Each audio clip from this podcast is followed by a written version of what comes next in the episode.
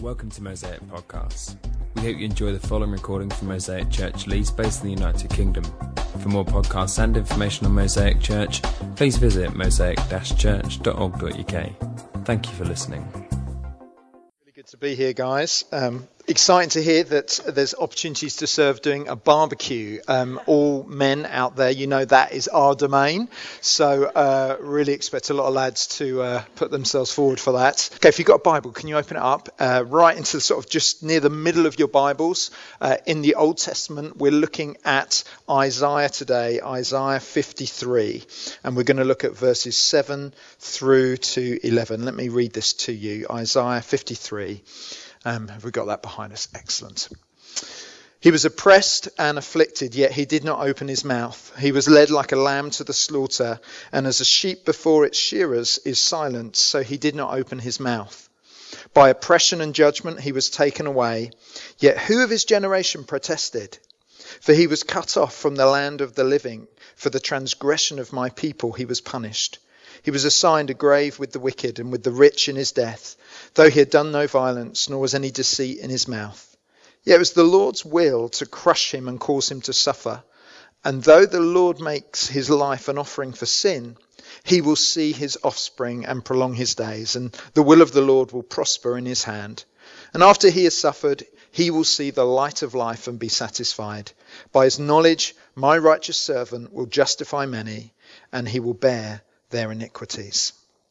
As Hannah said, uh, this is the second week in our new preaching series looking at the person of Jesus. Um, some of you know uh, that I first met Jesus. I first became a Christian when I was about fourteen or so. I got invited to a sports camp. I was really into sport. It was run by Christians. And every evening the camp padre, or Paddy, that, as we used to call him because he was down with the kids, Paddy um, would uh, do a sort of short presentation to talk about who Jesus is and what he's done for us.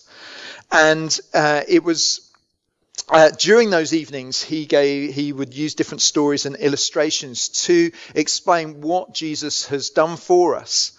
And um, he would tell stories a bit like this. He would do this. He would get us to close our eyes and imagine a grassy field. And so why don't you just do that with me? Everyone happy to do this? Just close your eyes. Imagine a lovely, lush field. And he would say to us, Paddy would ask, what colour is the field? And we would all say, Paddy, that field is green. And he'd say, yes, that's right. Now, I want you to imagine a sheep in that green field. What colour is the sheep? And we'd say, Paddy, that sheep is white.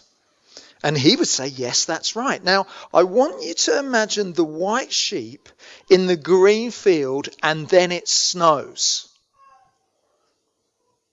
And then he'd pause for dramatic effect. What colour is the sheep now compared to the snow? And at that point, we all opened our eyes because we could see the cogs in Paddy's mind turning, and there was no way we were going to give him the satisfaction of explaining something to us. You see, that sheep compared to the green grass did look pretty white and pure, but then compared to the snow, it looked dirty white, or a sort of one of those pastel shades of white or off-white that you'd get in a D I Y store. And if I said so, then he would very quickly be able to say this. In the same way, Matthew, when you compare yourself to murderers and people who do terrible things, you may think that you look pretty white and pure. But when you compare yourself to the perfect whiteness that comes down from heaven, then you're not so white anymore. By your own admission, you're like a dirty white. Compared to the perfect nature of God, you are off-white.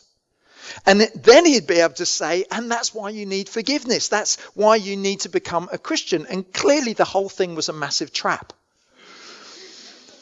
So we all pretended we didn't understand. However, while everyone else was looking cool and uninterested, as I listened, it really got to me. Paddy's sheep illustration in the field got to me.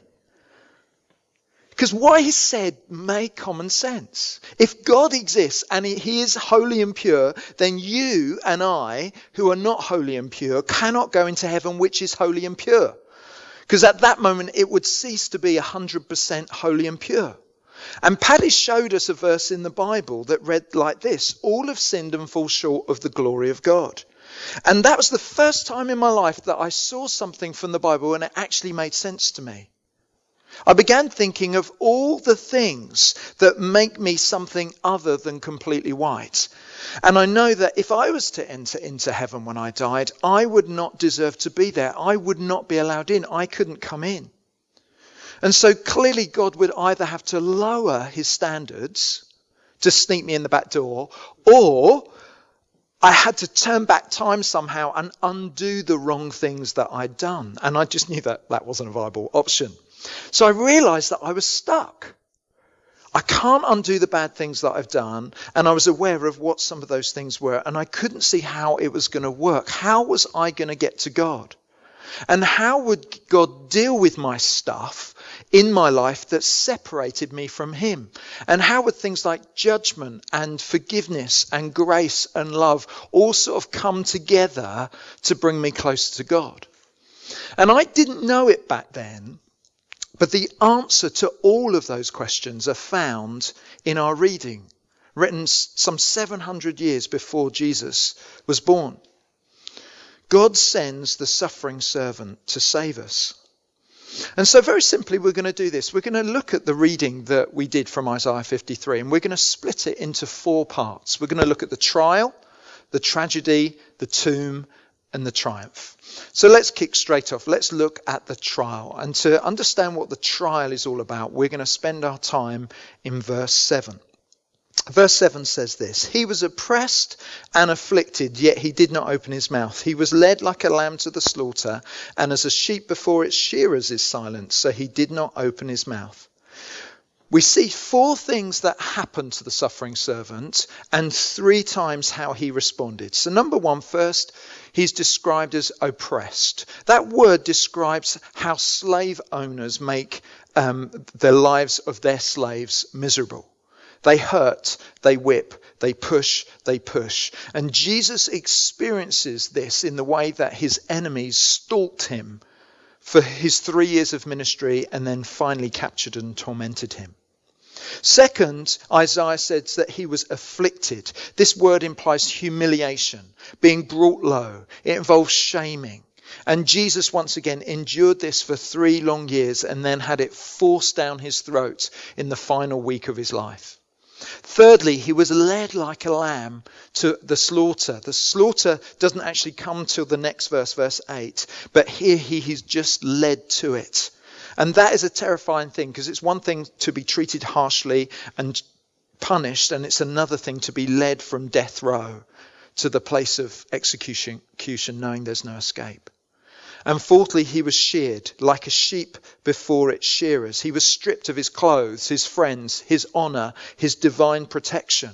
No one has ever been as naked as Jesus was on Good Friday. God himself, serving mankind, is exposed and humiliated again and again till not much is left. Which leads us to the way the servant responds to all of this. Three times we're told in verse seven, he was oppressed and he was afflicted, yet he did not open his mouth.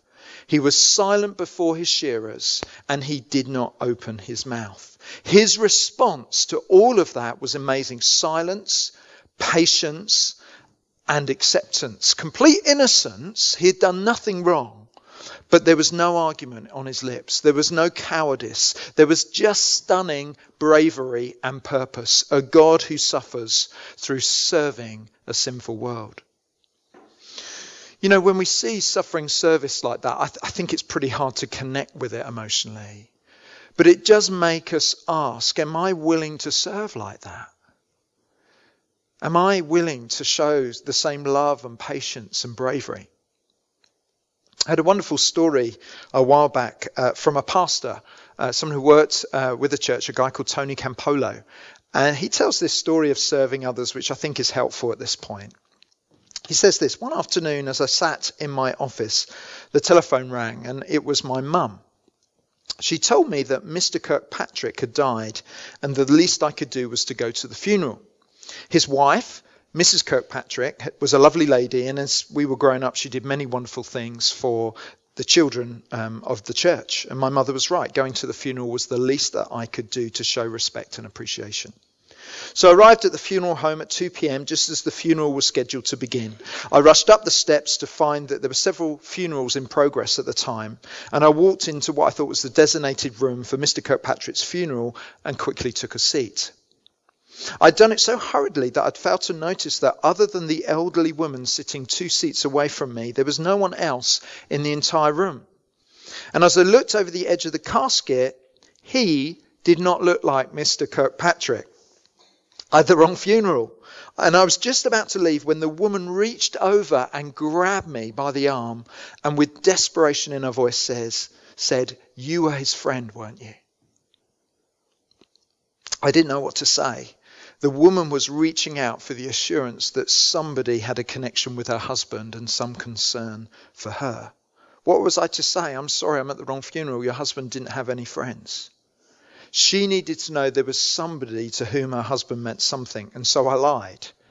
I said that I knew him and that he was always kind to me. I went through the funeral sitting at her side, and afterward the two of us went out and got into the soul car that would follow the hearse to the cemetery. I figured that since I'd gone that far, I might as well go all the way. I wasn't about to leave this poor lady alone in her hour of deep sadness. And we stood at the edge of the grave. We said some prayers. And as the casket was lowered into the grave, each of us threw a flower onto it.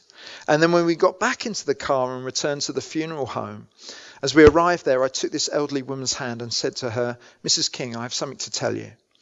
I really did not know your husband. And I want to be your friend. And I can't be your friend after today unless I tell you the truth. I don't know your husband, and I came to this funeral by mistake." I waited a long while wondering how she would respond. She took my hand and answered, "You'll never ever know how much your being with me meant to me today." And I know that there will be those that say, "I should never have lied," but then they weren't there. I had a feeling at the end of that day that there was a voice within me speaking to me saying, "Well done, thou good and faithful servant." Jesus, the suffering servant, wants to empower us, fill us with his spirit in a way that we serve, that we love, we sacrifice as he does. And my encouragement for you today is to ask him for that help, because we want to be that sort of people. Secondly, let's talk about the tragedy, verse eight. By oppression and judgment he was taken away. Yet who of his generation protested? For he was cut off from the land of the living. For the transgression of my people he was punished.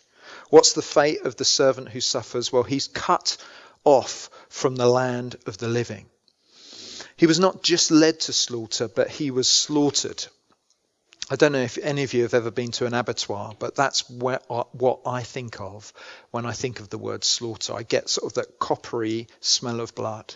I can smell death when that word is used. The tragedy is that Jesus is slaughtered. And just like every other sacrificial lamb, he wasn't slaughtered for his own sins, but the sins of the people. The consequence of our sin is that we deserve to be slaughtered for our sin, but he was slaughtered instead. Paddy illustrated it like this um, back a number of years ago now.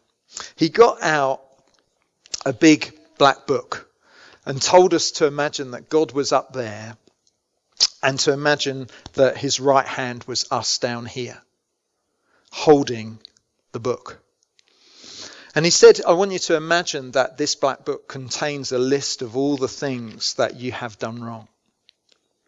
It contains all those things that have been hidden from others that you know to be wrong. And you need to think that this black book comes between you and God." He explained that that's the reason why so many people in society talk about wanting to know God or believing in God, but don't actually have a relationship with him. And clearly I had no relationship with him because of my wrongs that separated me from him. He explained that in this situation, if you die, you cannot just simply wander into heaven because you've fallen short of God's standards, God's glory, and you would be carrying your imperfection into a perfect place. Someone needs to deal with all of this stuff. Someone needs to pay a price for it. And so what's the answer? Well, Paddy said, in your left hand, imagine, imagine this is Jesus. And Jesus is down here and God is up there. But because Jesus was sinless, there is a perfect relationship between him and the Father. Jesus spends his time knowing the Father, doing the Father's will, enjoying the Father's love. There's no sin to separate him from God. He's able to live in this perfect Son and Father relationship. But at the moment he died at the cross, he took upon himself the sin of the world, of everyone who would believe in him. And by taking the sin, he takes the judgment and the punishment too.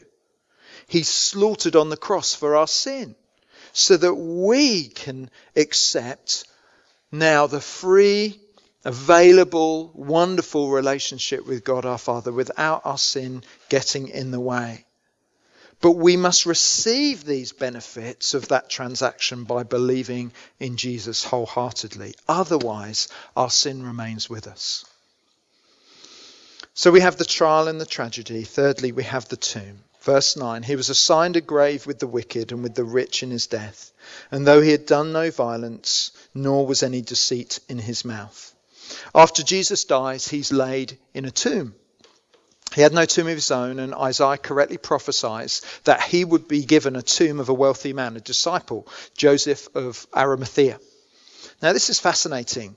If you share the good news of the death and resurrection of Christ with a Muslim, you will find that a Muslim does not believe that Jesus died on the cross for sinners and rose again, but that there was a replacement on the cross, and Jesus managed to escape death and was later taken to heaven. The Quran says this, and he's talking about the Jews. And for their saying, indeed, we've killed the Messiah, Jesus, the son of Mary, and the messenger of Allah. And they did not kill him, nor did they crucify him, but another was made to resemble him to them. And indeed, those who differ over it are in doubt about it. They've no knowledge of it except the following assumption, and they did not kill him for certain. Therefore, Muslims in general believe that the central message of the New Testament and of biblical Christianity is built on a mistake. Christ did not die, and Christ did not rise. And therefore, the very heart of Christianity is false. Now, there are significant historical reasons why the Islam- Islamic reconstruction of the life of Jesus aren't true. But here's the point of taking this text this morning from Isaiah fifty-three. This chapter was not written by Christians after Christ's coming, trying to distort or failing to understand what really happened on Good Friday or Easter. This chapter was written by a Jewish prophet seven hundred years before Jesus came. And what he saw in the future was not a Messiah who escapes death and resurrection, but a Messiah who dies and dies explicitly in the place of sinners and then rises again. So many people miss the, right, the heart of Christianity Uh, today. Peter Kay, that famous theologian, said this, I believe, I believe that a man called Jesus did walk the earth at one time, but I don't think he was a superhero that the Bible makes him out to be. Could he really turn water into wine? Did he really raise people from the dead? Well, if David Blaine can't survive underwater in a tank for seven days without needing medical attention, then I very much doubt it. I think Jesus was just an ordinary person like you and me. Now, so many in culture do not see Jesus for who he, who he is, who he is, the suffering servant. Isaiah prophesies. Jesus Christ came in the world to die. He came to die for in our place. He came to die for our sin.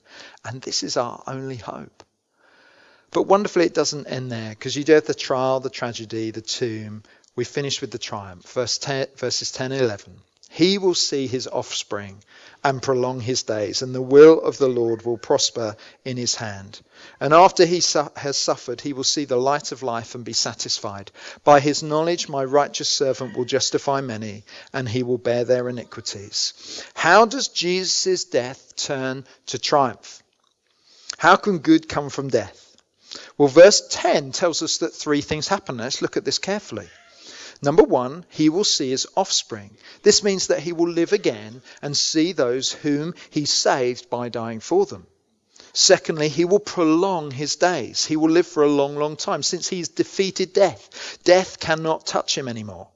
And thirdly, and the good pleasure of the Lord will prosper in his hand. God will save mankind through this great act of suffering service on the cross and give Jesus glory and honor. And then verse eleven, again, triumph comes from death. Verse eleven, after he has suffered, he will see the light of life and be satisfied. By his knowledge, my righteous servant will justify many, and he will bear their iniquities. Look again, three results from him dying for sinners. Number one, he will see the light of life and be satisfied. He sees the fruit of his death and is satisfied. He is not dead. He is living and satisfied. The work is thoroughly complete, and he's glad. He's alive. He's satisfied.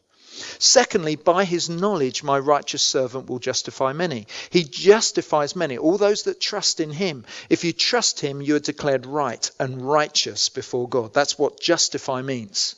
It happens through his own knowledge. He knew the need of mankind, and he knew the extent of sacrifice needed. And lastly, he will bear their iniquities. The perfect man, free from the contagion of sin, but willing to take our sin to the grave, accomplishes the task fully. He's satisfied, we are justified, and all our sins are carried by another forever. We will never bear them again. You know, there's a story told of a group of pioneers years ago who were making their way across America to a distant place where they had, that had been opened up for homesteading. They travelled in covered wagons drawn by oxen, and progress was necessarily slow. And one day they were horrified when uh, they saw a long line of smoke in the west stretching for miles and miles across the prairie. And as soon as it, it was evident that the dried grass was burning fiercely and was coming towards them rapidly. They'd crossed a river the day before, but it would be impossible to go back to that before the flames would be upon them. One man only seemed to have an understanding of what should be done. He gave the command to set fire to the grass behind them. And then when the space was burned over, the whole company moved back over it. And as the flames roared on towards them from the west, a little girl cried out in terror, "Are you sure we'll not all be burned up?" And the leader replied, "My child, the flames can't reach us here, for we're standing where the fire has been." And that's what we believe as Christians, that Jesus takes the fire of judgment for us when he dies. Isaiah describes this restoration to us as a triumph. When we trust God, we stand where the fire has already been. And that night, many years ago now, as Paddy explained the problem of sin, I put my hand up at the end of his talk and decided to put my faith in Jesus. I saw that the trial, the tragedy, the tomb, the triumph of, triumph of Jesus, as described by Isaiah, wasn't just this irrelevant story from two and a half thousand years ago, but rather a chance to see who God was, a suffering, serving God who dies and rises again, that enables me to stand where the fire has already been, because he takes it for me. Let me pray for us as we finish. Why don't we have the band back as well? That'd be great.